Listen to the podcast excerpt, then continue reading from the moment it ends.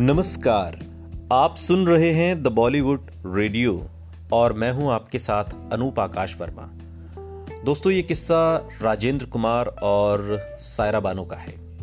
जब सायरा बानो के लिए बीवी बच्चों को छोड़ना चाहते थे राजेंद्र कुमार और फिर दिलीप कुमार की एंट्री हुई।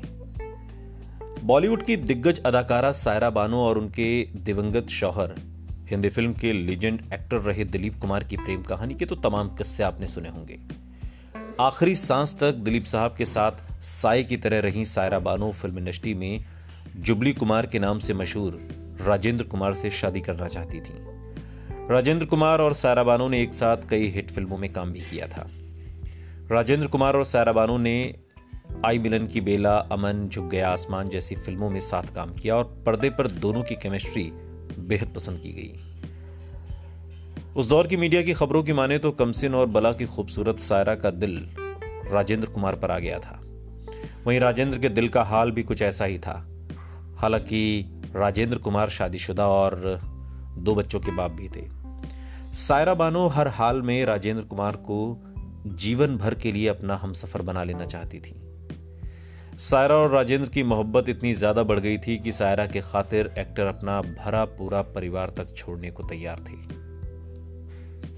सायरा की माँ नसीम बानो अपनी बेटी को लेकर बहुत नाराज़ थी।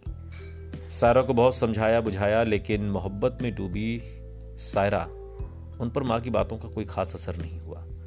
किसी भी माँ की तरह नसीम भी नहीं चाहती थी कि उनकी बेटी किसी शादीशुदा मर्द को अपना जीवन साथी बनाए। और इस मामले में नसीम ने अपने पड़ोसी और दिग्गज एक्टर दिलीप कुमार की मदद मांगी। उन्होंने दिलीप कुमार से कहा था कि राजेंद्र ने जिस तरीके से मेरी बेटी को फंसाया है, उससे दूर करने का कोई रास्ता सुझाइए।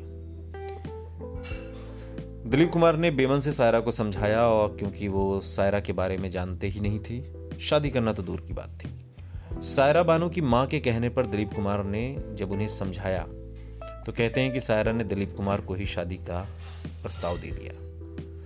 राजेंद्र कुमार की ज़िंदगी पर आधारित किताब jubilee Kumar the life and times of a superstar इस किताब में राजेंद्र कुमार के हवाले से बताया गया है कि मेरे और सायरा को लेकर काफ़ी अफवाहें उड़ी थी। हम दोनों एक दूसरे को पसंद करते थे, इसका मतलब ये नहीं था कि हमारे बीच गलत रिश्ते थे। सायरा की माँ मुझसे हमेशा कहती थी कि मैं दुआ करूँ कि सायरा को अच्छा जीवन साथी मिले। देखिए, मेरी प्रार्थना पूरी हुई और सायरा ने बॉलीवुड के दिग्गज एक्टर दिलीप साहब से शादी कर ली। सुनते रहिए। द बॉलीवुड रेडियो, सुनता है सारा इंडिया।